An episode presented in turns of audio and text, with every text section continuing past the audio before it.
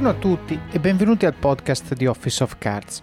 L'ospite di oggi si chiama Lucio Zanca, ex dirigente di squadre di basket di primo livello, docente universitario e autore di un libro di recente pubblicazione intitolato Welcome to the Jungle, un libro dedicato ai giovani che entrano nel mondo del lavoro. Ed è proprio per questo libro che Lucio mi è stato presentato da Andrea Scavolini, perché ha trovato moltissime similitudini tra il suo lavoro e Office of Cards. Lucio racconta la sua storia, nata e sviluppata attorno allo sport nella sua prima parte ed evoluta poi in un percorso, quasi una missione, di aiutare i giovani di oggi ad affrontare le sfide e le complessità del mondo del lavoro. Troverete il libro nelle show notes e lo consiglio davvero a tutti, offre spunti pratici e concreti per affrontare la giungla del mondo del lavoro. Prima di lasciarvi all'episodio vi ricordo del gruppo e della pagina di Facebook Office of Cards Community. Sono luoghi virtuali dove condivido pillole quotidiane di saggezza che traggo da libri che mi hanno colpito, dove troverete persone come voi che vogliono crescere, condividere domande e imparare. Per chi preferisce Instagram ho creato anche una pagina lì, così potete aggiungere al vostro feed qualche frasetta motivazionale che vi blocca lo scrolling senza fine e vi fa tornare produttivi. Ho deciso di usare questi canali anche per condividere spunti sul podcast, come ad esempio permettere a voi che ascoltate di fare domande alle persone che intervisterò, oppure fare sondaggi sui contenuti, i libri e molto altro. Quindi se ascoltate il podcast, seguite questi canali.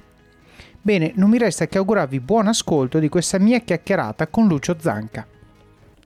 Allora, buongiorno Lucio Zanca, benvenuto al podcast di Office of Cards. Buongiorno, ciao a tutti. Allora Lucio, innanzitutto ringraziamenti doverosi. Andrea Scavolini ci ha presentato, appassionato anche lui di condividere quello che sa con le persone per aiutarle a crescere, eccetera, eccetera. Ci siamo conosciuti grazie a questo podcast e poi un bel giorno mi chiama e mi dice: senti, ma è da un po' che ti devo presentare questa persona che conosco, ma mi è sempre mancata l'opportunità, vi metto in contatto. Ci ha messo in contatto su WhatsApp e da lì poi è nata una chiacchiera che ci ha portati a condividere molto di più di una semplice chiacchiera. Adesso ne parliamo, ne parliamo nel podcast. Comunque, doveroso ringraziamento ad Andrea Scavolini per, per l'introduzione. Io ho in mano un libro che metteremo nelle show notes, eh, un libro che è uscito di recente, che ha scritto Lucio, e eh, sostanzialmente mi ha stupito in maniera pazzesca quanto in comune questo libro e il metodo che ha raccontato in questo libro abbia con i concetti di Office of Cards. Come io dico sempre, con Office of Cards io non ho inventato niente, probabilmente anche tu Lucio sei d'accordo, qui non c'è niente di nuovo. Quello che cambia è il come lo raccontiamo per renderlo fruibile, fruibile dalle persone su cui vogliamo avere impatto, che vogliamo aiutare, no? Quando alcuni autori scrivono libri per se stessi e poi li pubblicano e magari piacciono anche agli altri. Io penso che io e te abbiamo in comune il fatto che questo libro non è stato scritto per noi stessi, ma è stato scritto per aiutare le persone, è stato scritto per qualcun altro, con un chiaro tipo di persona e un chiaro tipo di problema in testa, no? Questo libro si chiama Welcome to the Jungle, sottotitolo Stai pensando al tuo futuro? Scopri come affrontare con sicurezza il mondo del lavoro e progettare la tua strada. Tu hai scritto in grande perché effettivamente eh, anche quando faccio coaching eccetera eccetera mi accorgo che tante persone, soprattutto perché anche nei social media ci sono questi modelli, no? Prendi quell'esempio e seguilo. Io ho fatto guadagno diecimila euro al mese con Bitcoin, fai anche tu. Non funziona. Quello che funziona è quello che piace a me, quello che voglio fare io, i sacrifici che sono disposto a fare io, le cose che mi danno emozione, nelle quali credo di aggiungere valore io. E quindi quando tu hai un libro del genere che cerca di entrare, cioè di dare un framework rispetto a quello che tu sei, per aiutarti a fare delle scelte consapevoli, veramente stai facendo una cosa utile. Volevo leggere, prima di passarti la parola, la, un pezzettino da, appunto, che c'è scritto nel retro di copertina di questo libro, che spiega esattamente perché questo libro si chiama eh, il metodo spoiler box, no? Questo lo spiega e dice la prefazione di Marco Morelli, che non ha bisogno di presentazione, dice: questo libro offre a chi sta per entrare in questo mondo una chiave di lettura essenziale, facile ma allo stesso tempo completa, per progettare il proprio percorso. Il messaggio è: siate spoiler di voi stessi, anticipate e preparate i passaggi chiave, e allo stesso tempo siate pronti a costruire ed arricchire progressivamente una scatola degli attrezzi personalizzata che vi servirà per affrontare la giungla, che sarebbe il mondo del lavoro. Quindi parliamo di anticipare e prepararsi, che sono temi fondamentali anche in Office of Cards. Prepariamo di avere una scatola degli attrezzi, scatola degli attrezzi che è in costante evoluzione, non è che l'hai riempita, manca sempre un cacciavite, una chiave, un martello che bisogna in qualche maniera procurarsi, arricchire, e anche quando ce l'hai già devi affilare, devi mantenere, è sempre un esercizio di costante evoluzione e adattamento all'ambiente che ci circonda per attrezzarci a affrontare le sfide che la giungla del mondo del lavoro e, perché no, della vita in genere ci pone, no? Lucio, cosa dici? Eh, direi proprio di sì, eh. Hai già centrato praticamente tutto, eh, come del resto una persona appunto intelligente, esperta come te, è, è immediato il, il, il, il feeling fra di noi, ma anche il feeling con quello che sono i nostri due libri, anche, ma anche proprio quello che dalla semplice telefonata che ci siamo fatti la prima certo. volta, ci siamo detti tre cose essenziali che sono ed appunto, erano allineate al cento per cento. Prima di tutto i ragazzi non hanno bisogno di ricette, perché le ricette ne hanno già certo. in abbondanza, anche perché poi come fai a dare ricette a un mondo, a degli esseri umani che sono completamente diversi da noi che siamo un po' più vintage, certo, diciamo, certo. Perché è il primo, la prima cosa che, che quando si lavora con le nuove generazioni bisogna avere ben chiaro in testa, cioè quando si lavora in vari generi, sia dentro le aziende ma anche in affiancamento oppure come docenti, quello che è, che comunque abbiamo a che fare dal, intorno al duemila in poi, con l'avvento di tutte le cose tecnologiche che sappiamo benissimo quello che hanno impattato nella vita, eh, si sta sviluppando comunque un nuovo genere umano, okay? Perché questi ragazzi, a differenza di noi, che abbiamo dovuto, come dire, riadattarci, eh, scoprire queste novità, eh, alcune volte abbiamo fatto fatica, alcune volte no, loro sono nati con già quelle cose in mano, eh, e anche con tutto quello che deriva da questo tipo di, di, di interscambi che avvengono attraverso le tecnologie, e quindi hanno dei modi di comunicare, dei modi di relazionare, ma anche dei certo. modi proprio di vivere la quotidianità che non hanno niente a che fare con quello che c'era stato prima. Certo. Non so, io non sono un esperto, di un futurologo e neanche un antropologo, non ti so dire se fra trecento anni nei libri di storia ci sarà che intorno al duemila è nato l'uomo electronicus o qualcosa eh, del genere, ma io penso proprio di sì, perché ne ho... Certo. In casa due, io mi rendo conto che quando parlo con mio figlio che ha diciannove anni devo stare molto molto attento a come parlo, perché ci sono proprio alcune parole anche certo. che non rientrano assolutamente nel loro modo di esprimersi. Certo. Non esistono più, ecco, in un certo senso. Ma infatti, secondo me questo è il punto vero. La parola chiave di tutto quello che c'è scritto su questa copertina, la, la parola che mi piace di più è la parola metodo. Perché? Perché non è dire... Cioè tu, come hai detto giustamente, se sei di una generazione diversa, non puoi dire alle persone che sono cresciute in un ambiente molto diverso dal tuo cosa devono fare, perché non lo sai. Io quando faccio coaching a una persona non so cosa va bene a quella persona, però quello che è astratto, che è assoluto, è il metodo. Nel momento in cui io ti insegno il metodo, tu hai lo strumento da applicare al tuo caso specifico per prendere tu la decisione che è migliore per te. Stavo ascoltando qualche giorno fa il, il podcast di quello del Sole ventiquattro Ore di, de, che parla della storia di Adriano Olivetti, che mi ha fatto tornare in mente eh, le, diciamo, l'esperimento di Galileo sulla Torre di Pisa, quello sulla caduta dei gravi, famosissimo, no? E dici, se io butto una palla di piombo e una di legno giù dalla torre, quella di piombo arriverà prima. Falso. Quella di piombo e quella di legno arrivano insieme. Cosa ci insegna Galileo? Non ci dice andate a buttare le pietre dalla torre di Pisa per vedere cosa accade prima. Ci dice, se volete verificare se una cosa è vera o no, andate a sperimentarla, il famoso metodo scientifico sperimentale. Quindi Galileo ci insegna che se ti vuoi convincere di una cosa o verificarla, il modo migliore è provarla. Ed è un approccio astratto. Poi tu lo puoi applicare a, visto che prima hai parlato di ricette, a un piatto. Vuoi seguire la ricetta? Io, a me piace cucinare, la prima volta che provo un piatto seguo sempre la ricetta in maniera pedissequa e quello mi crea lo zero. Da lì in poi comincia a diventare un dialogo con l'ingrediente. gli metto un po' più di sale, faccio cucinare cinque minuti in più, la pentola un po' più temperatura alta, eccetera, eccetera, e con questo creo l'ottimo mio, partendo da una ricetta, però è ovvio che sto sviluppando un dialogo con il prodotto, ma per sviluppare un dialogo con il prodotto ho bisogno di poter parlare quel linguaggio, cioè devo sapere cosa succede se metto un po' più di sale, come cambia il gusto, cioè non è che vado a caso. Se mi sembra che sia fiacco, gli metto il sale, se ci ho messo troppo sale, gli metto un acido. È un linguaggio da sviluppare e quello che ti sei prefissato tu con questo libro e su cui ci siamo trovati assolutamente, anche perché sono libri che sia io che te abbiamo scritto un po' avanti nella vita, cioè raccolgono quello che fino adesso abbiamo imparato.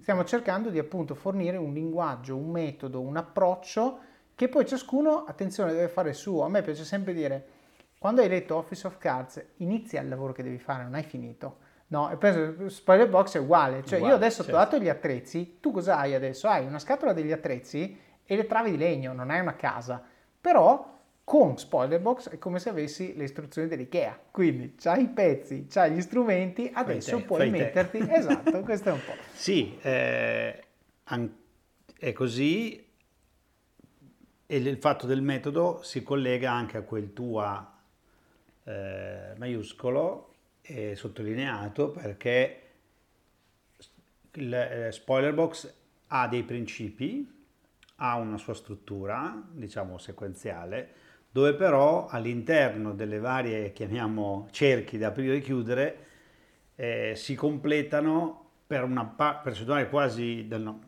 importante da quello che la persona mette in suo. Certo. Quindi è un metodo che si basa proprio su linee guida. Certo. E lascia la, la, la, poi la uh, libertà alla persona di crearsi non solo la sua strada, che è, quello, è, lo, è diciamo, il fine ultimo, ma anche proprio gli aspetti come, come, come utilizzare le linee guida, quindi in qualche modo uno si crea anche un suo metodo. Chiaro. Con dei presupposti. Certo. E questo è molto interessante perché i ragazzi di oggi, sempre quelli di cui parliamo, ecco, vorrei precisare anche questo. Quando si parla di giovani, in Italia bisogna anche un po' precisare di cosa stiamo parlando, perché mm. in Italia siamo l'unica nazione del mondo dove anche quelli di quaranta anni sono giovani. Eh? Certo. eh, perché, anzi, uno diventa deputato a cinquanta, un giovane deputato. Certo, cioè, quelli sono e, i bamboccioni. E, e siccome sia io che te un po' il mondo l'abbiamo girato, certo. Ci ridono dietro. Sì, abbastanza. Per, abbastanza, abbastanza. Abbastanza tanto. Perché? Non perché uno di quaranta anni non sia giovane, potrebbe essere giovane di esperienza, semmai, ma sì. Non certo giovane... Anagraficamente. Uno, se parliamo per esempio nei, pa- nei paesi balcanici o in altre, eh, nel paese dell'est, uno certo. A sedici anni, diciotto, uomo, punto, sì. Non si parla. Poi sì.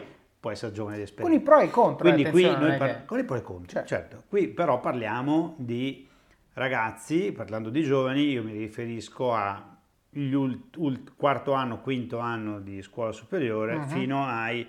ventisei, ventisette, ventotto. Okay. Poi se si vuol fare un po' di stretching, arrivare anche fino a trenta non è quello il problema, per essere più contenti. Però quando parliamo di giovani che si preparano all'ingresso nel mondo del lavoro, dovrebbe essere questa fascia qua, con, certo. del, con degli step differenti e con dei bisogni differenti. Certo. Perché anche lì molto spesso si parla in modo generico appunto di giovani, ma c'è una grande differenza fra un giovane che sta uscendo dal liceo o, a, o si è appena iscritto alla laurea triennale, oppure ha già messo qualche, vuole entrare a lavorare, oppure va a fare un I T S, per esempio le fondazioni I T S, con uno che invece magari sta terminando la magistrale o addirittura ha già finito, è già certo. iniziato. È.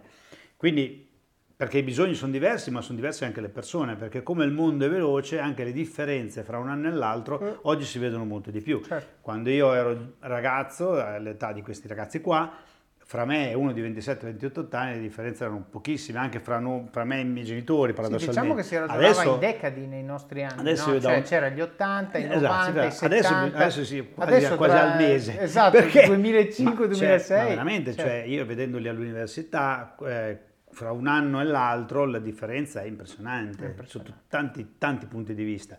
Esempio, sul mindset rispetto al timore di affrontare la giungla nel mondo del lavoro, i ragazzi dai ventisei ai trenta che hanno vissuto diciamo la, la crisi del duemiladieci, magari la, la, non mi l'hanno sentita in famiglia in un certo modo, certo. E, e li ho trovati molto spaventati uh-huh.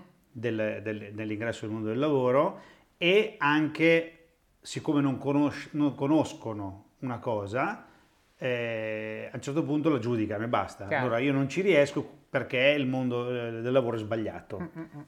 Quindi si difendevano in quel modo lì. Invece quelli nuovi, diciamo nuovi per modo di dire, da diciotto certo. ai ventisei, quelli un po' attuali che sono, stanno studiando, hanno probabilmente, perché hanno vissuto da piccolini quella cosa lì, poi adesso il Covid, quello quell'altro, invece questi qui ti dicono quindi, certo. ok, lo sappiamo, è una certo. giungla, okay. cento per cento, non si pongono più il certo, certo. Lo, lo spavento è che non sanno dirsi quindi, no? Come certo. facciamo? Però se tu gli cominci a dire ok, vediamo quindi, certo. tac, si accendono immediatamente, certo. non vedono l'ora di sapere certo. come possono agire piuttosto che preoccuparsi. Certo. E questo è interessante, perché sono una generazione...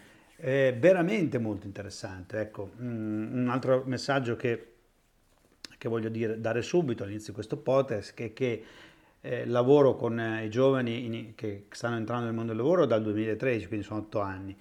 E in questi otto anni, a parte i primi mesi, dove io me la cavo abbastanza bene a parlare in pubblico, come docente sono, diciamo, abbastanza carismatico, nel senso che mi ascoltano volentieri, però proprio perché sono esperto di conferenze, queste cose qua, mi ricordo che nel duemilatredici, quando ho iniziato a fare queste lezioni con i giovani, parlavamo di comunicazione e management, mi ascoltavano molto bene, ma c'era qualcosa che non mi funzionava. A un certo mm. punto mi sono fermato e gli ho detto, ma voi come lo direste questa cosa qua? Mm. Quello che dico, e mi è, siccome c'era un, si era creato un certo tipo di... di il rapporto, eh, hanno avuto il coraggio di dirmi, noi l'ascoltiamo perché lei è affasc- cioè, ci affascina, parla certo. bene, eh, ma certe parole, certe cose non le capiamo, allora ok, andiamo alla rovescia, quindi come, le, come volete che ve le okay. dico?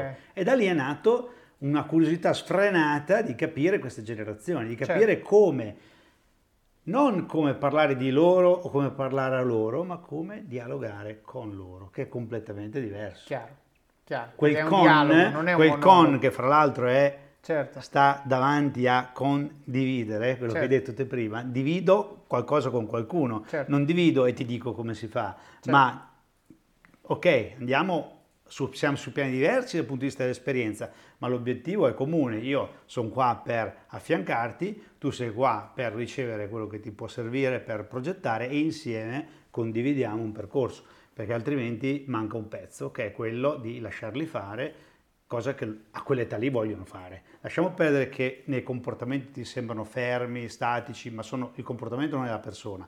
Appena li, li, li, gli dai lo strumento proprio di pensiero diverso, non vedono l'ora di fare con loro mani. Certo, hanno bisogno di mentoring, è ovvio, no? Perché non, avendo fa- non essendoci assolutamente niente che li aiuta veramente nel percorso in Italia, e non entriamo in questo discorso perché non so, andiamo su discorsi un po' più complessi certo. che, che riguardano i grandi sistemi, però siccome i grandi sistemi pale, è chiaro che non funzionano nell'alternanza scuola-lavoro, non funzionano nel, nell'inserimento dei ragazzi nel mondo del lavoro, loro hanno bisogno di mentoring perché certo. gli mancano dei, dei presupposti, senza certo, presupposti certo. poveretti, cioè pretendiamo delle cose che uno non le ha mai sentite e dopo due giorni le deve no, saper sai, fare. Eh, nella è mia difficile. Esperienza ogni tanto l'illuminato lo trovi. Cioè sì, quello però che quello è illuminato anni, a prescindere, no? Fare. Quello esatto. è illuminato di esatto. suo. Eh. Però il concetto è, allora, anche lì l'illuminazione tipo, eh, diciamo, divino è rarissima. Spesso e volentieri l'illuminato semplicemente ha avuto magari...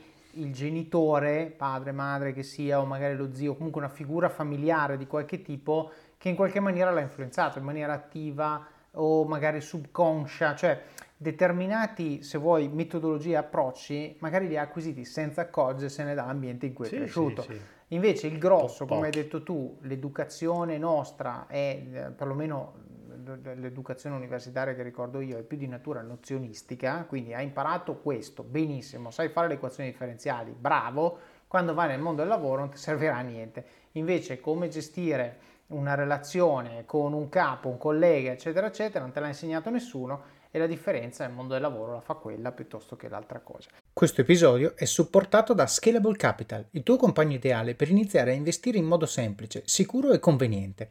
Con oltre seicentomila clienti, Scalable è una piattaforma regolamentata e questo è molto importante ragazzi, perché vi offre una possibilità di investire in azioni, E T F e fondi partendo solo da un euro. Ma perché dovreste iniziare a investire? È semplice. Primo, l'inflazione, che se aumenta di questo passo diminuisce di molto il nostro potere di acquisto. Secondo, se pensate oggi che la pensione che avrete quando ci andate a ottanta e passa anni vi permetterà di sostenere lo stile di vita che avete, beh, vi faccio tanti auguri. E il terzo, beh, per chi ne ha, i figli. Io ad esempio ho un fondo per le mie bambine, piani di accumulo per me, investimenti diversificati per obiettivi che hanno orizzonti temporali diversi. Con Scalable puoi dare forma ai tuoi obiettivi di investimento e sfruttare appieno il suo potenziale per far crescere i tuoi risparmi nel tempo. L'importante è iniziare per step e Scalable non ti permette solo di acquistare azioni o E T F, ma anche di imparare come funziona il mondo degli investimenti. Scopri di più su come Scalable può trasformare il tuo approccio agli investimenti visitando il link in descrizione. Ricorda, con Scalable il tuo viaggio finanziario può iniziare solo con un euro. Non aspettare, investi nel tuo futuro oggi stesso con Scalable Capital.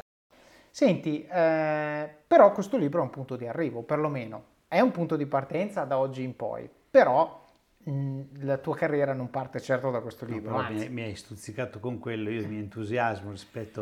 Sai che c'è un detto giapponese, no? Eh. Quindi siamo, penso che tutti e due siamo già vicini a aver realizzato. Dice, per essere so, eh, completi nella vita bisogna fare un figlio... Sì. Un li- scrivere un libro e piantare un albero. Ok. Io li ho fatti tutti e tre. A me manca l'albero. Domani mattina subito a piantare l'albero. Devo fare l'albero. Allora, certo che quando... Non so fa... se due figli conta come un albero. No, un, almeno uno, come concetto poi è chiaro. Vabbè. Però è interessante questa cosa qua perché effettivamente il libro, eh, siamo partiti da lì, eh, eh, fa un effetto, tanto è lo stesso effetto che avrà fatto te, cioè ti rendi conto che hai qualcosa che è molto di più di un, di un semplice... Eh, vincere una partita o, o raggiungere un obiettivo aziendale, perché questo rimane per sempre. Cioè una copia di un libro se non, se non va a finire che va certo. nell'acqua, qualcosa del genere, cioè si rovina, ma fra cent'anni qualcuno avrà certo. questo libro. È un po' una cosa, è, è, un, è un effetto completamente diverso, quindi uno si, come dire, si scalda facilmente rispetto a un risultato come questo, perché certo. eh, infatti anche nella percezione della gente, no? Se ci pensi, no? Quando hai scritto il libro automaticamente diventi più intelligente. Sì, esatto. invece, sì. invece a volte il libro è frutto di un'aspettativa sbagliata. Cioè, hai scritto un libro, cioè sembra che hai fatto una cosa incredibile. Certo. E effettivamente è una cosa incredibile. Certo. Ma per me, allora, io il libro, ma anche il podcast, eh, per me il cerchio si chiude un po', tornando al detto giapponese, il cerchio si chiude quando tu riesci a reimmettere qualcosa nel sistema, a reimmettere valore. Perché noi, almeno io... Per, per moltissimi anni, decadi, sono cresciuto come un taker. Cioè io pretendo dal sistema, io voglio che il sistema mi dia, mi dia aiuti, mi dia servizi, mi dia supporto. Ma, e, e perché? Perché mi impegno, ma il mio impegno finisce a me stesso. Cioè cosa hai fatto? Ho lavorato venti ore ma aspetto un aumento di stipendio. Ma questo finisce con me. Cioè nel momento in cui togli me e metti un altro in quella casellina lì, è tanto uguale.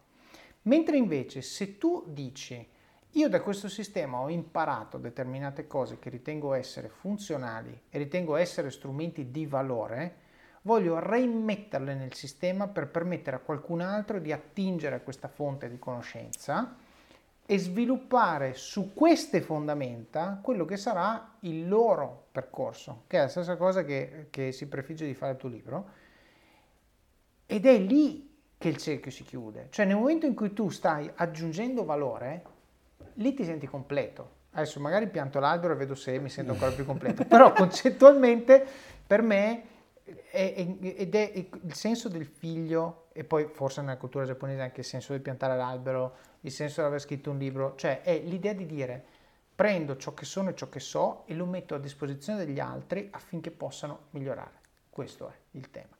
Senti, ehm, Partiamo, parliamo un attimo di Lucio Zanca, parliamo, parliamo di come arriva a, all'idea balzana di scrivere un libro. So quanto è faticoso, quindi voglio sì. dire, non ti invidio, sì.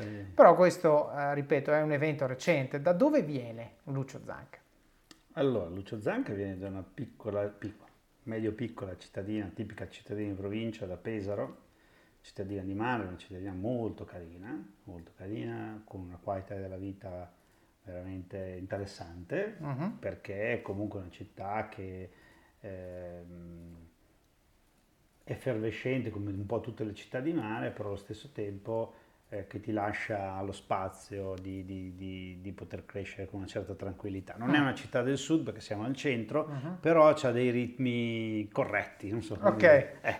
Nasce da lì, nasce nel millenovecentosessantasette, quindi mi sono vissuto a pieno gli anni ottanta novanta, gli anni proprio più effervescenti secondo me del, del, del secolo precedente, certo. perché gli anni ottanta novanta erano l'anno, gli anni proprio della speranza, certo. nel senso però, cioè, i nostri genitori hanno riacceso la speranza dopo, dopo la guerra, certo. quindi la, però soffrendo. Le, gli anni ottanta c'era proprio questo spirito libero, la Redo Libera, tutte queste cose che sono nate in quegli anni lì, certo. e, e quindi gli a, quegli, le persone che hanno vissuto quegli anni appieno, io sono una di quelle, uh-huh. perché già a tredici anni, undici dodici anni, musica, certo, sei entrato negli ottanta che avevi tredici anni, quindi eh, hai fatto i teenagers. Tutto, tutto il giorno a tredici anni volevo certo. andare a vedere il concerto di Bob Marley a Milano, eh. mio padre giustamente non mi ha mandato, certo. però a diciotto, appena, appena compiuti, ho preso la macchina con quattro amici e siamo andati a vedere okay. Bruce Springsteen a San Siro. Okay. Cioè, erano gli anni in cui la musica,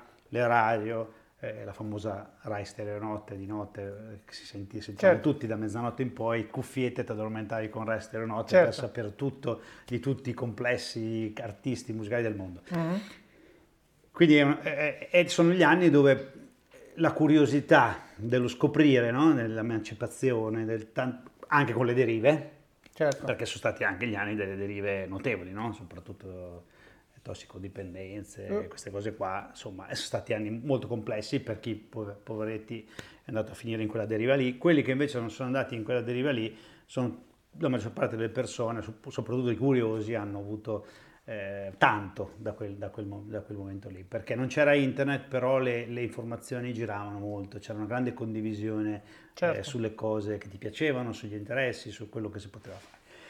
E quindi, infatti, il mio primo mestiere è sicuramente quello di curioso professionista. Mm.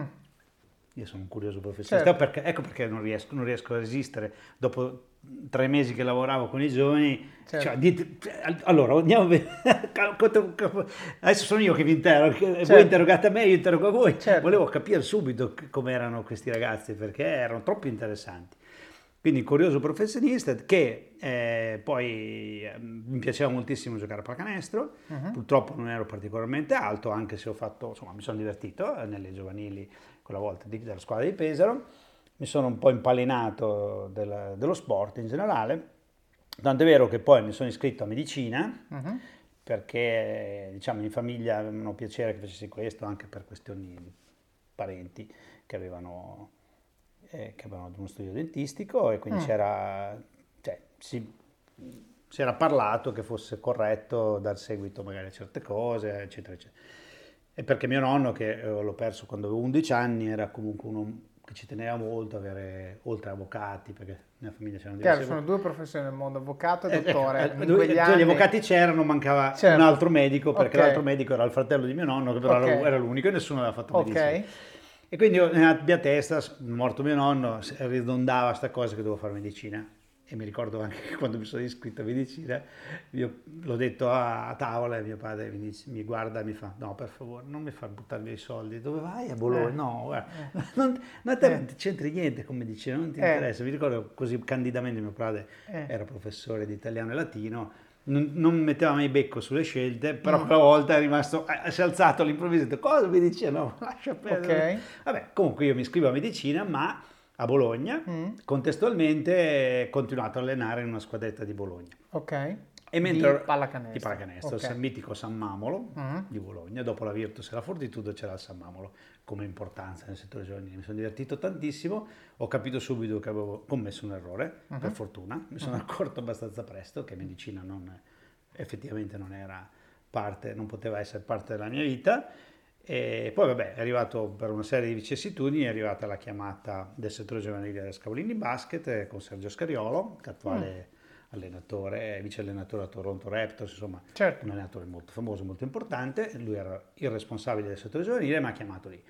Da lì ho fatto tutta la mia trafila come allenatore fino ad arrivare a fare la, la, il vice allenatore di Serie A di Valerio Bianchini, abbiamo fatto la finale scudetto, eccetera, eccetera. Poi a un certo punto mi è stato chiesto di virare da allenatore a dirigente, mm. giovanissimo. Ma scusa, in tutto questo l'università, cioè sospesa e basta? No, l'università poi ho fatto, ho, ho, ho, mi sono eh, disiscritto da medicina, eh. Poi mi sono iscritto a economia e commercio una settimana, okay. per, proprio okay. lì proprio l'errore okay. ancora peggio. Altro errore. E dopo eh, ho subito cambiato e mi sono iscritto a giurisprudenza. Ok. Che eh, poi ho portato avanti. Però scusa, come la stai raccontando, solo anche per, per capirla, no? Sembra quasi che l'università fosse un sottofondo rispetto al resto. Un sottofondo, un eh. sottofondo che poi è arrivato alla cioè, conclusione. Quasi che la facessi per mettere alla spunta, non tanto perché dici ma questo, in realtà, quello, quell'altro. In realtà in, sì, in quel momento non mi stava dando lo stimolo, perché in realtà per quello che stavo facendo eh, sentivo che non mi serviva, anche se rendevo, mi rendevo conto che è un errore. Cioè, quindi ho cercato comunque di portarla avanti, certo. perché... È vero che non, magari un, lo studio ti può non servire nello specifico per quello che stai facendo, però eh, soprattutto facoltà diciamo umanistiche, un po' umanistiche, come può essere giurisprudenza, come può essere lettere, come può essere sociologia, come può essere eh, filosofia, come può essere lingue, diciamo quelle un po' più generiche che poi sono quelle che mettono più in crisi perché non sai che cosa far dopo, no? Certo.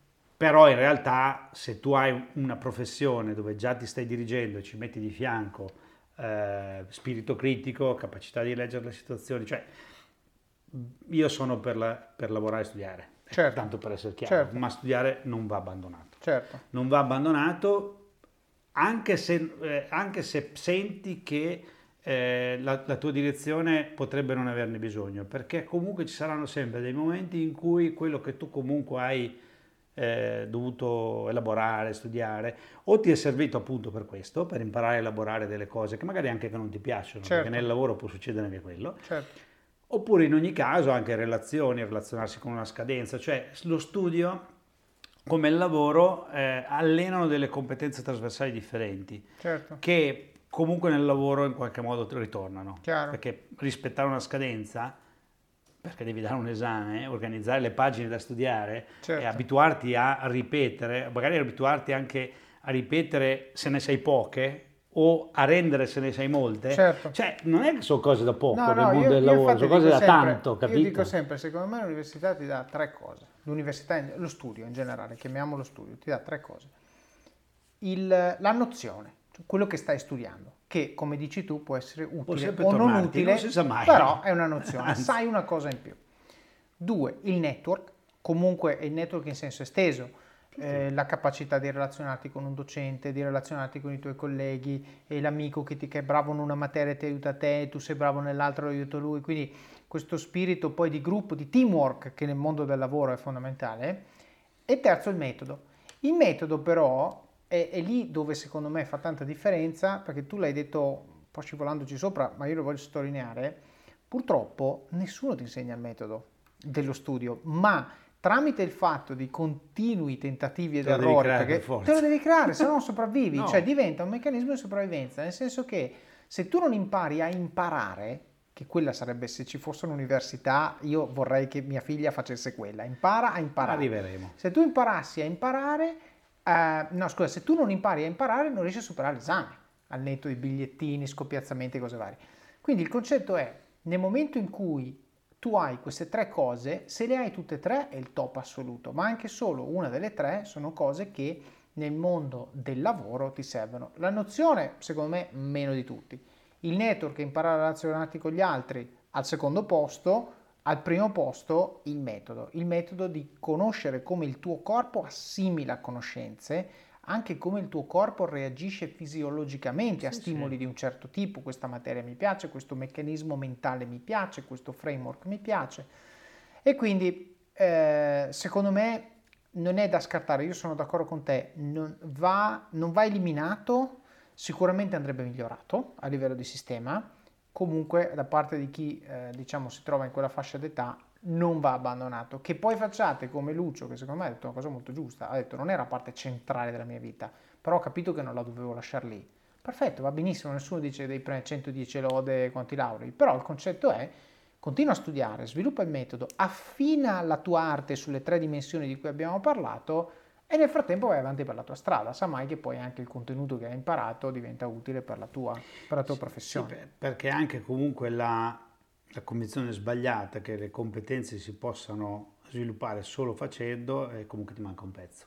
Certo. Il fare è un modo molto valido per sviluppare alcune competenze, però è sempre un, un pezzo, non certo. è il completo. Il completo viene anche eh, con dei percorsi di formazione prettamente nozionistici. Certo, che ti risparmiano eh, anche tanti errori che altri esatto. hanno già fatto, tu impari il metodo. Eh, eh, Senti, quindi eri ero appunto, arrivato lì, poi dirigente, quindi, dirigente. Eh, e divento direttore generale della, della squadra di Pesaro Basket, dopo un po' di anni, no, parecchi anni nella Scavolini Basket, sono andato alla Virtus Bologna come direttore generale, okay. dopo la Virtus Bologna sono andato alla Premiata Montegranaro, una piccola cittadina del centro-sud delle Marche, eh, cittadina di dodicimilacinquecento abitanti che è arrivata in Serie A, mi hanno chiamato, ma non sappiamo come fare, aiutaci, aiutaci. Okay. È stato una, lasciare la Virtus Bologna per andare in una neopromossa è stata, è stata una scommessa grossa, straventissima, perché okay. abbiamo fatto due anni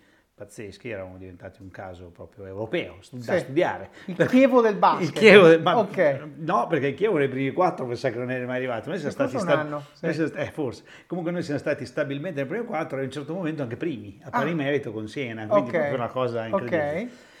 E dopo quei due anni lì, eh, mi, quando il, il gruppo Armani, Giorgio Armani, ha comprato la squadra di Milano, mm-hmm. che era, aveva, viveva un periodo molto difficile, mi hanno chiamato a, qui a Milano, adesso dico qui perché... Qui siamo nel...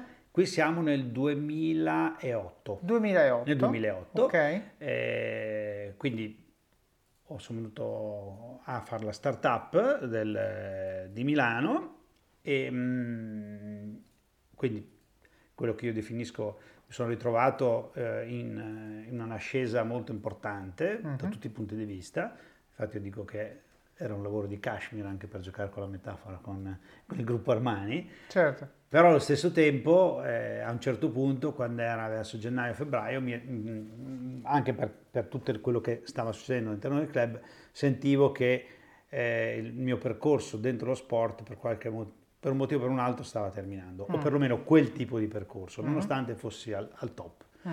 E quindi è nato un po' di, di ragionamenti e... E avevo maturato la mia idea che, pur avendo un contratto pluriennale, di, di, che è arrivato il momento di incominciare a guardare quello che già da qualche anno stavo ragionando, mm. quello che potevo fare di nuovo, anche perché diciamo che sono anche, siccome sono appunto molto curioso, sono anche uno stufarello, mm. cioè la stessa cosa sei sette anni, poi mi sa che cambio, certo. cioè, quindi un po' americano, ecco, da questo certo. punto di vista. E quindi mh, verso gennaio-febbraio sento questa cosa qua e poi mi ricordo che ho fatto una telefonata con uno dei miei mentori, per esempio ne parlo nel libro, l'importanza di avere comunque delle persone, uno, due, tre persone di riferimento, che se poi non sono nel, nel tuo ambito meglio ancora, che, che magari in certi momenti tu gliene parli della cosa, se non ne sanno niente anche meglio, ti danno la loro, eh, poi tu puoi usarla o non usarla, ma nella rete di supporto di un giovane certe figure possono essere importanti. Io le ho avute, ho avuto mio zio che è ancora vivo, Eh, per me è molto importante, poi anche altre, altre persone, dove io quando ho un qualche cosa ogni tanto una telefonata la faccio, guarda, così, così, così, e mi ricordo che questa persona l'ho chiamato e gli ho detto, guarda, io penso che alla fine dell'anno o non, sicuramente non alla fine di due o tre anni che avevo di contratto, perché penso di lasciare il basket. Questo mi dice, te sei matto, proprio così, mi ricordo. Poi io gli ho raccontato e alla fine del racconto mi ha detto, mi ha detto questa frase molto bella, che è un'altra metafora mm. interessante, mi dice, ho capito, Lucio, quando il filone di panne si è spezzato non si incolla. Eh sì, eh sì. Quindi, però, ha detto, cerca di uscire bene, no? Questo si bene. Candida bene al titolo dell'episodio. Eh, esatto. Cioè, scusa, su questa cosa del mentor, quando ti, il filone, ti quando una... il filone di quando il filone non si, si spezza proprio. Non si ricolla. Eh, perché a volte noi trasciniamo, no, le cose per Trascin... abitudine o per timori anche, certo. no? Perché... E questo, scusa, te lo dico subito perché questa è una cosa che avviene per esempio con gli studenti, no? Cioè ci trascinano magari, ok, eh, sento che la, la, il percorso che ho scelto non è giusto, però non ho il coraggio di dirlo, di cambiare, allora va, finisco la triennale, poi faccio la magistrale, mi trascino, e poi faccio eh, lo stage, e poi il PhD. Guarda, ne par- cioè, ne cioè si trascinano, non so ah. come dirti, no? Di fronte a una cosa che è palesemente c'è un nome finita. Questa cosa, c'è un nome, perché me l'ha spiegato oggi questo mio amico consulente, abbiamo pranzato insieme, mi ha detto che si chiama escalation of commitment.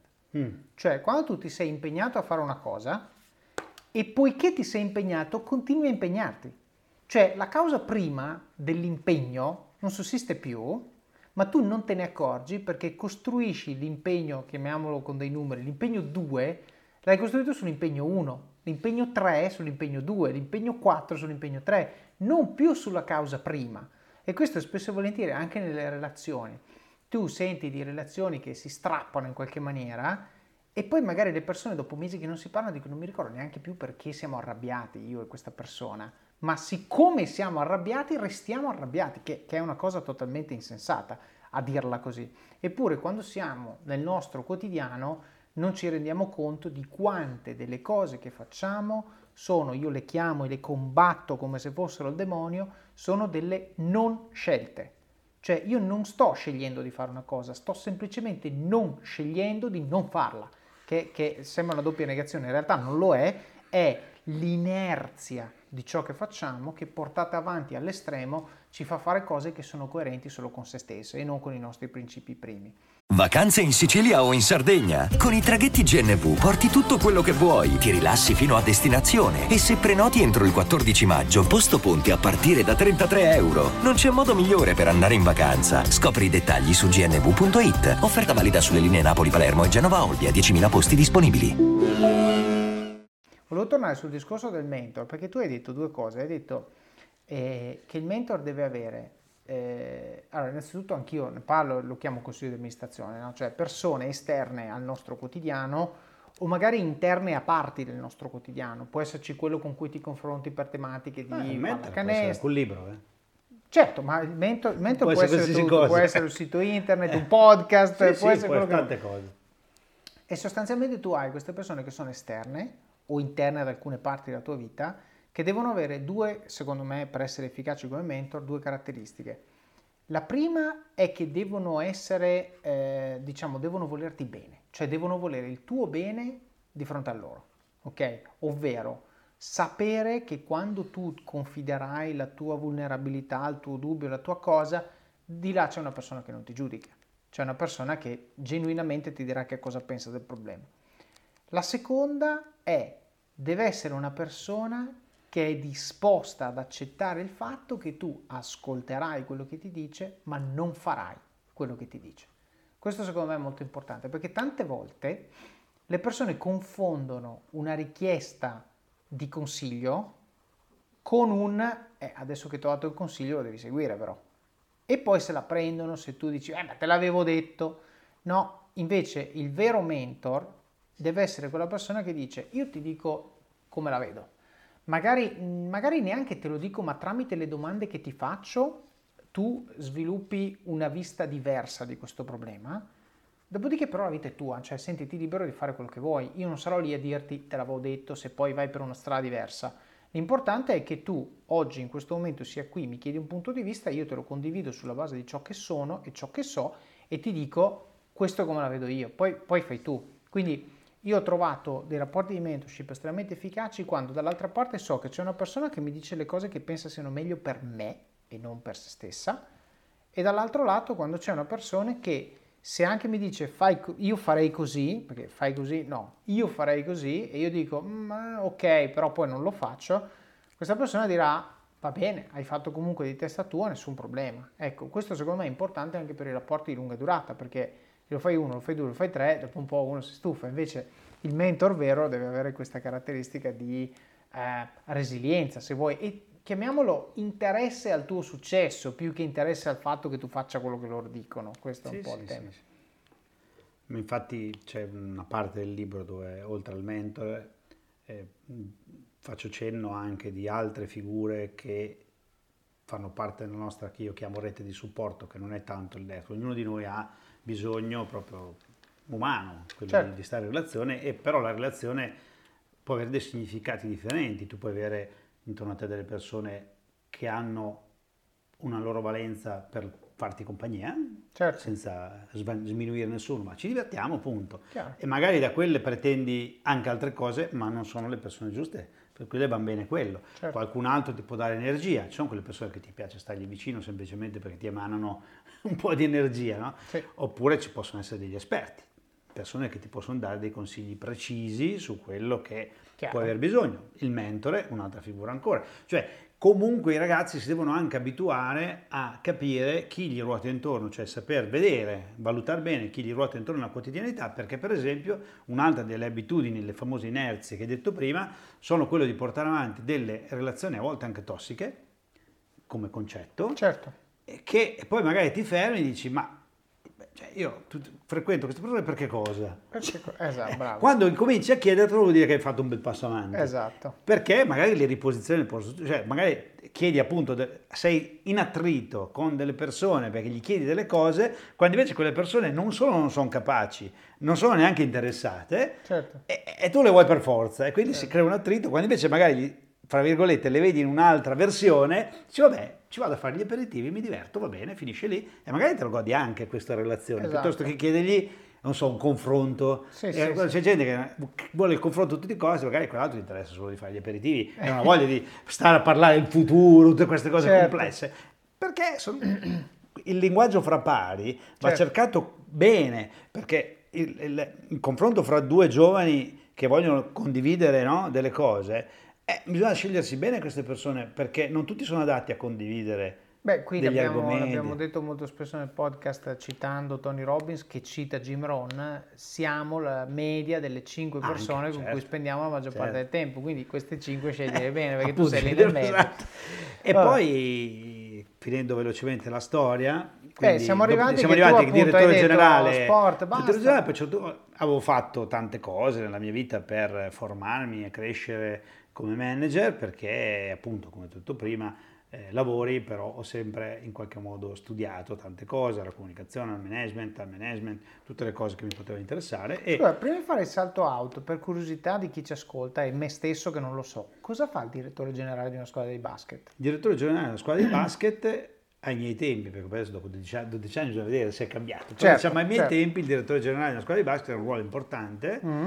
Eh, come anche un direttore generale di una squadra di calcio, mm. nel senso che si occupa praticamente di tutto l'aspetto eh, della squadra, dalla eh, organizzazione all'aspetto marketing e finanziario, quindi anche che i conti tornino in modo, quindi, corretto, la gestione dell'azienda, gestione, diciamo, dell'azienda. Poi è chiaro che ci sono i professionisti, i fiscalisti, tutto quello che vuoi, però, certo, il, il, il direttore generale dice ok, quest'anno abbiamo tre milioni, tre milioni, come li distribuiamo, come li spendiamo, mm. poi c'è beh, il tecnico magari sceglie eh, i giocatori e quell'altro, però li sceglie dentro una linea guida I che parametri. dà il direttore generale, certo, e che va quindi dal settore giovanile fino a, all'evento della prima squadra. È come un direttore generale di un'azienda, né più né meno, con l'unica differenza che il prodotto finale, eh, lo sport è, le, è la grande differenza fra un'azienda e lo sport, che molti appunto pensano di gestire le aziende sportive come le aziende re, normali, diciamo, di produzione, e lì è il grande errore, perché in realtà il prodotto che tu eh, metti poi nel mercato, che è la partita, è un prodotto che rinizia, cioè mentre tu quando hai finito, no? Il prodotto è più o meno quello, poi può andare o, sì, non può andare, in realtà il prodotto che tu hai pensato che potrebbe essere bianco e nero il giorno della partita diventa bianco e lilla, certo, perché gioca, inizia, certo, un altro tipo di prodotto, certo, che è istantaneo e ogni dove non puoi controllare niente, dove, certo, non puoi controllare niente, certo, cioè tu durante la settimana ti prepari e tutti che si sforzano, la strategia, quello quella, poi inizia la partita e c'è il finimondo, certo, cioè, nel bene e nel male, certo, non tutto, quasi tutto quello che hai preparato prima può essere stravolto anche da semplicemente un fattore...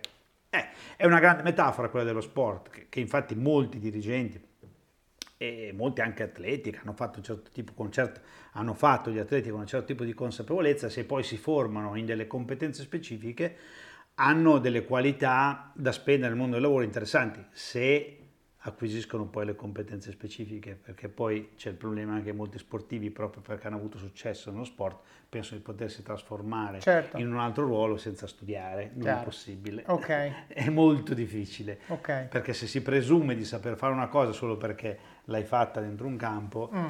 poi non funziona, e infatti ehm, è quello che poi è successo anche a me. Io ho fatto tutto il mio percorso da dirigente di altissimo livello, a livello internazionale, arrivo a decidere che volevo valutare se appunto era il filone di pane si era spezzato oppure no, uh-huh. Quindi cosa faccio? Eh, il rapporto con il gruppo Armani in, si chiude in maniera molto amichevole, eh, come, doveva, come deve essere, e mi prendo un anno, dico adesso me lo potevo permettere, mi prendo un anno per capire se poi dopo qualche mese mi riprende la farfalla e capisco, certo, che devo tornare lì, perché sai, a volte le cose bisogna... Il valore mh, delle cose a volte devi perderle, devi per perderle. Allora, le perdo, la perdo volutamente, mi metto lì, in quell'anno ho fatto da matti, nel vero senso della parola, nel senso che sono andato ad approfondire gli, alcuni argomenti che mi interessavano, quindi comunicazione, quindi coaching, quindi anche tante cose, e eh, anche... siccome il, te- il tema della comunicazione mi interessava molto, però avevo fatto tutti i corsi eh, privati, mm. quindi non avevo fatto un percorso accademico. Mm-hmm. E tutte le volte che finivo questi corsi di comunicazione persuasiva, di tutto, comunicazione efficace, tutte queste cose guai, avevo sempre la sensazione, proprio perché sono una persona attenta, mm. che c'era qualcosa che mancava. Mm. Dico, qui, qui c'è la ricetta, mm. ma gli ingredienti da dove arrivano? Ok. Eh, Questo non te lo può dare un corso di comunicazione efficace di sessanta ore, certo, ci vuole l'università. Okay. Perché l'università fa ricerca, quindi, certo, se tu sai che cosa vai a cercare, all'università la trovi. Mm. Cioè trovi l'approfondimento, poi tu come lo gestisci, l'università non te lo, non te lo dice. Okay. Quindi tornando al discorso di prima, è, è importante eh, lo studio, eh, ed è importante essere consapevoli che il percorso universitario per statuto non ti, non ti progetta la tua strada. Certo. La grande difficoltà è in Italia, diciamo che negli Stati Uniti, in Germania, in Inghilterra un po', un po' di più, sì, però diciamo da noi no, da noi Dio ti diamo le cose, tu devi saperle comporre da solo e quello è molto, sì, difficile, tanta cara grazia, però te le dà, perché non, non confondiamo, perché altrimenti si dice l'università non dà niente, no, non è vero, no. Arriviamo a dire che l'università non dà niente perché non abbiamo gli strumenti per progettare, perché se li abbiamo ci accorgiamo invece che ci dà molto di più di quello che ci possiamo immaginare. Certo.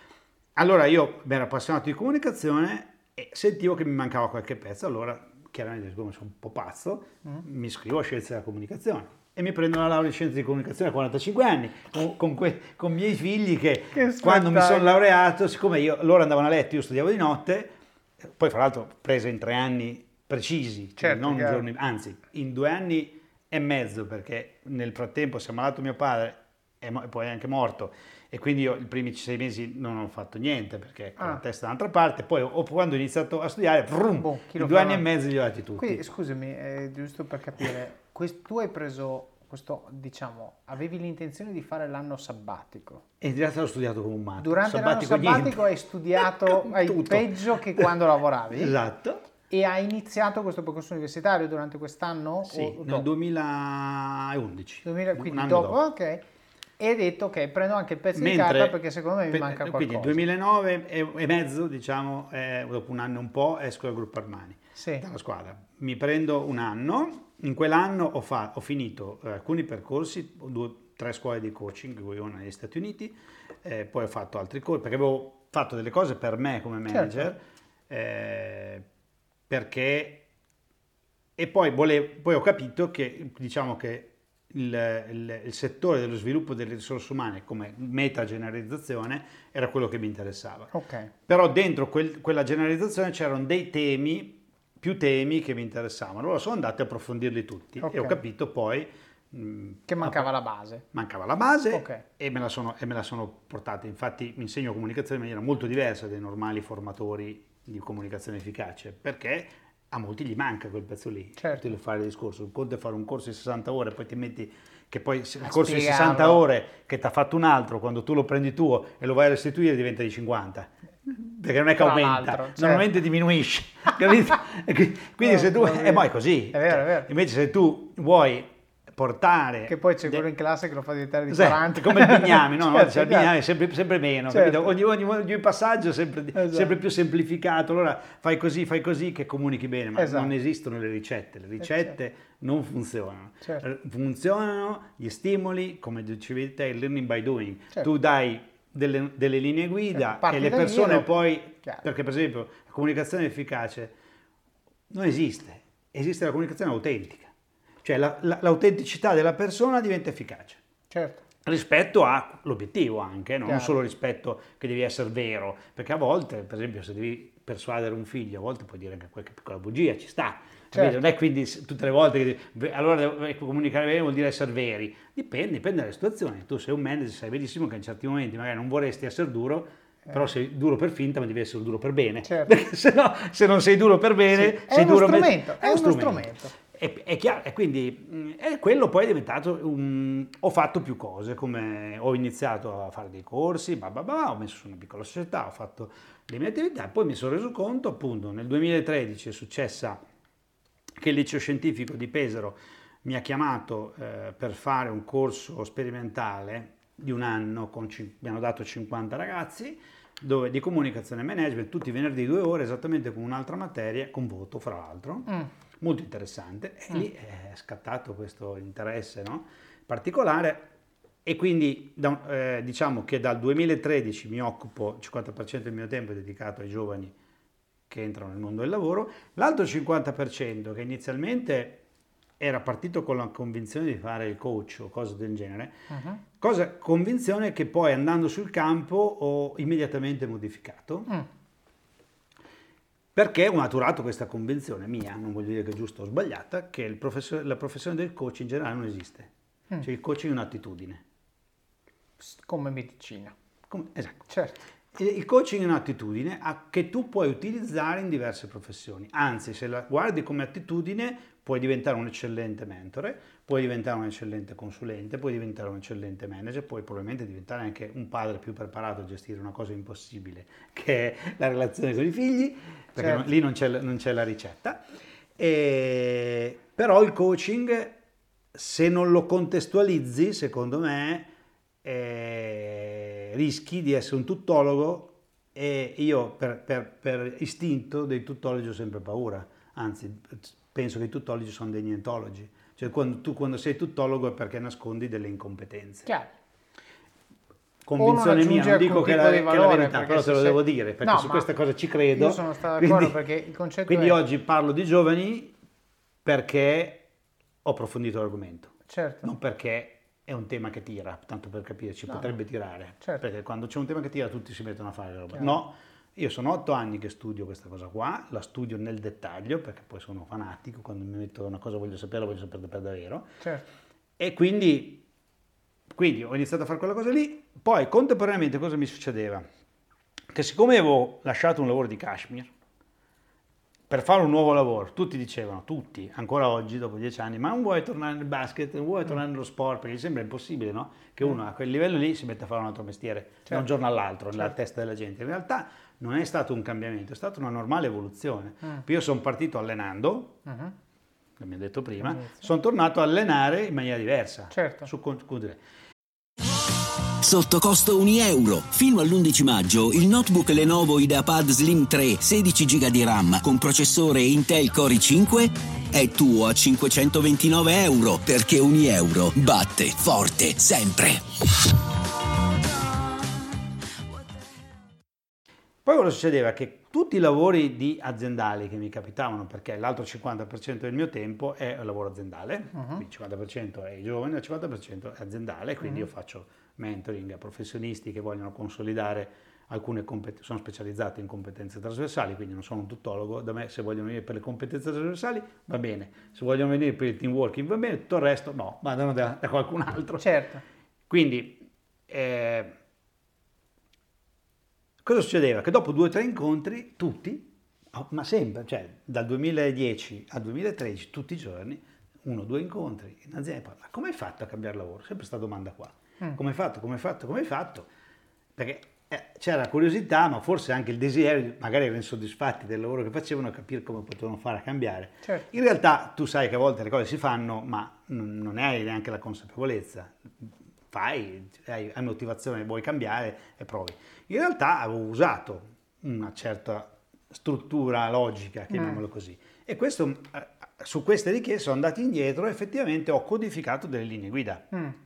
che sono diventate da una parte un linee guida per quelli vintage come me, sì. che magari vogliono consolidare o vogliono cambiare lavoro oppure hanno perso lavoro, si devono riposizionare, che si chiama Design Your Way, uh-huh. quindi progetta la tua strada. Okay. Dall'altra parte spoiler box calibrato sui giovani, per, sui giovani. Quindi certo. linee guida che vengono dalla mia esperienza diretta, perché l'altra cosa che parla, parlando di mentoring, no? Se andiamo a vedere proprio anche la storia di mentore, uh-huh. nella mitologia, uh-huh.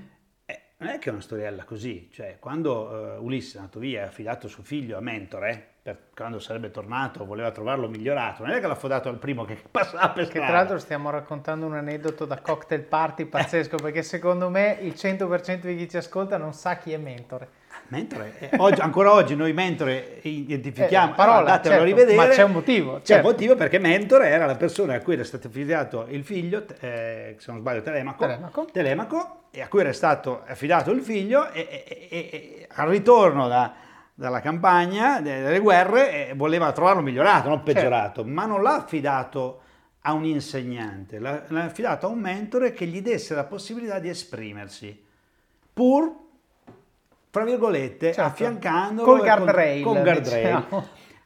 E, e le, le gesta di Mentore sono state così fantastiche che, che ancora oggi no, è, diventato, della, è diventato come, come lo scotch, che è diventato il, lo scotch è lì, certo, uguale. E, certo. Quando parla di un mentore si riferisce a quel tipo, certo, di...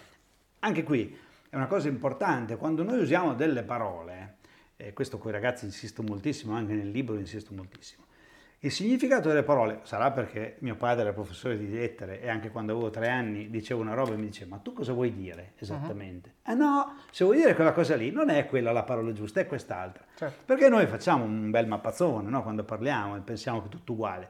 Sinonimi non vuol dire che sono uguali, no, vuol dire che puoi usarli sinonimi in alternativa, ma non hanno lo stesso significato, certo, se no la parola sarebbe una. Certo. Eh. Eh, questo bisogna, il significato delle parole pesa, guarda, capito cosa vuol dire? Pesa molto e insegna più di quello che possiamo immaginarci. Sono talmente d'accordo che mi viene in mente una, credo un tweet che ho letto di recente, di, credo che sia Naval Ravikant, che dice: i limiti del nostro mondo sono i limiti del nostro linguaggio. Eh certo. Perché alla fine tu, cioè, la tua capacità di descrivere, di esprimere qualcosa E impatta il modo in cui tu percepisci anche il mondo, anche perché eh. le parole che scegli per descrivere le situazioni determinano anche come le vivi, eh. no? Perché se tu dici oggi è una giornata brutta, oggi è una giornata pessima, il tuo corpo risponde in maniera diversa a queste due frasi. Sono entrambe accezioni negative, è evidente che oggi non è una bella giornata, ma se tu dici è stata una brutta giornata, il tuo corpo registra, diciamo, meno cinque. Se tu dici è stata pessima, il tuo corpo registra meno dieci, certo, anche se certo. non te ne accorgi. Sì, sì. Quindi bisogna essere estremamente consapevoli delle parole che si usano, sia in maniera conscia che in maniera inconscia. Certo. No, come per esempio, stamat- ieri, ieri mattina, incontro un collega in corridoio, abbronzato, quindi l'immagine del relax del fine settimana, lunedì mattina, ah ciao, come stai? Eh, si tira avanti. Scusa, lunedì mattina sei abbronzato bene, dici. E mi dici si tira avanti, eh no perché sai ho fatto un weekend in Toscana, stamattina non c'avevo voglia, e io dico attenzione quando rispondi sì, si sì. tira avanti, perché il tuo corpo registra quell'informazione lì, è molto meglio dire come va alla grande, anche quando magari non è del tutto vero, perché comunque ti dai la carica, ti spingi. E apro e chiudo parentesi: se tu mi rispondi alla grande, mi inviti al dialogo molto più che se mi dici si tira avanti. Si tira certo. avanti e dico guarda, ciao, vado a bere il caffè. Ma, e basta, mi hai già dato, eh, certo mi dai. Quindi, questo secondo me è importante eh, sottolinearlo. Ed eccoci qui, dopo questa prima parte di chiacchierata con Lucio, come al solito ricca di spunti davvero interessanti. Abbiamo discusso di tante parole che usiamo tutti i giorni e forse senza capirne davvero il significato. Ad esempio ci ha spiegato la differenza fra parlare a e dialogare con. Abbiamo poi parlato dell'importanza dello studio anche nel caso in cui pensiamo che non serva. Lo studio può servire sia come nozione che come allenamento su competenze trasversali differenti, come relazionarsi con gli altri, gestire scadenze, imparare a imparare e tanto altro. Abbiamo citato anche l'escalation of commitment, che a volte ci fa fare cose che sono coerenti con cose che abbiamo precedentemente fatto, ma non lo sono necessariamente con la causa prima, e questo potrebbe portarci anche molto fuori strada.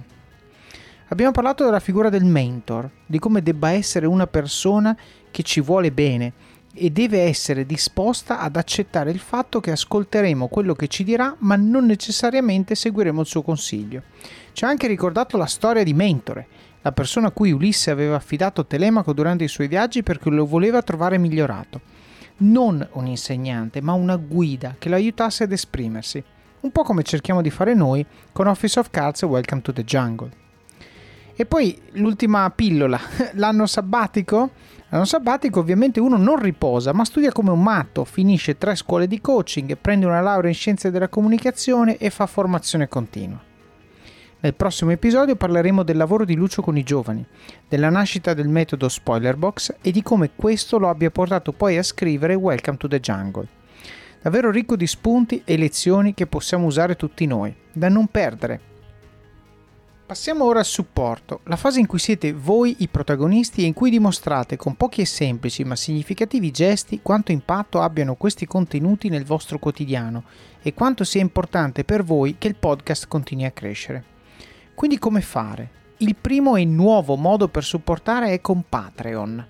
Patreon è un modo moderno per contribuire alla qualità di questo podcast e vi permette di fare delle piccole donazioni mensili, anche uno o due euro, per darmi una mano a finanziare il supporto professionale per l'editing degli episodi.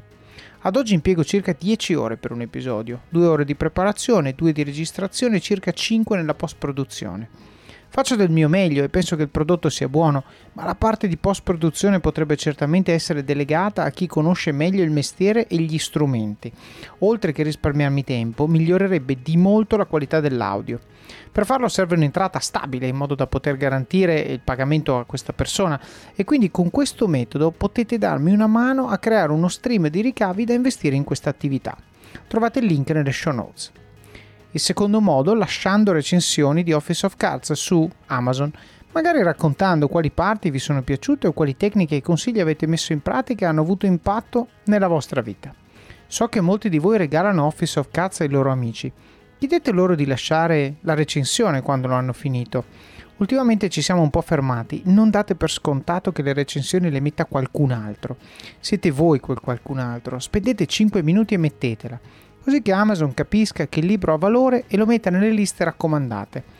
Vi do una notizia in anteprima, il libro in giugno sarà in sconto, ce l'abbiamo fatta, abbiamo raggiunto il monthly deal, quindi mi raccomando parlatene con i vostri amici perché sarà in offerta a un prezzo davvero speciale. Il terzo modo, recensione del podcast, se lo ascoltate su Apple Podcast. Magari potete commentare un episodio o una frase che vi ha colpito particolarmente. Se lo ascoltate su Spotify, dato che non ci sono le stelline, postate sui vostri social, magari già questo episodio. La storia di Lucio ispira davvero, ispira il suo impegno nello sport, poi trasformato in impegno per far crescere i giovani e la sua voglia di restituire al sistema quello che il sistema gli aveva dato. Il quarto modo, suggerite persone che vorreste che io intervistassi oppure temi che vorreste che io trattassi. Lucio mi è stato suggerito da un altro ospite, Andrea Scavolini, quindi qui abbiamo un vero e proprio member get member. Fate come lui e suggerite persone da intervistare. Il quinto modo, link nelle show notes. Non solo io prendo appunti per voi così che possiate ascoltare il podcast anche in auto o quando correte, ma in esse troverete link utili, a volte con codice di affiliazione, di strumenti che vi aiutano a crescere, come per esempio abbiamo detto prima il link Patreon o i link di affiliazione Amazon. Parlando di link con codice di affiliazione, il sesto modo, prima di fare il vostro shopping su Amazon, mi raccomando solo web, dall'app non funziona, passate dalle show notes del podcast su it punto office of cards punto com barra podcasts e cliccate sul link di Amazon, oppure comprate uno dei libri che suggerisco nella sezione libri del sito, così aiutate voi stessi a crescere e anche il podcast, il tutto con un click. Il settimo modo, parlate del libro e del podcast con le persone che vi stanno a cuore, amici, colleghi, parenti. Leggetelo insieme a persone alle quali tenete e discutetene come in un book club.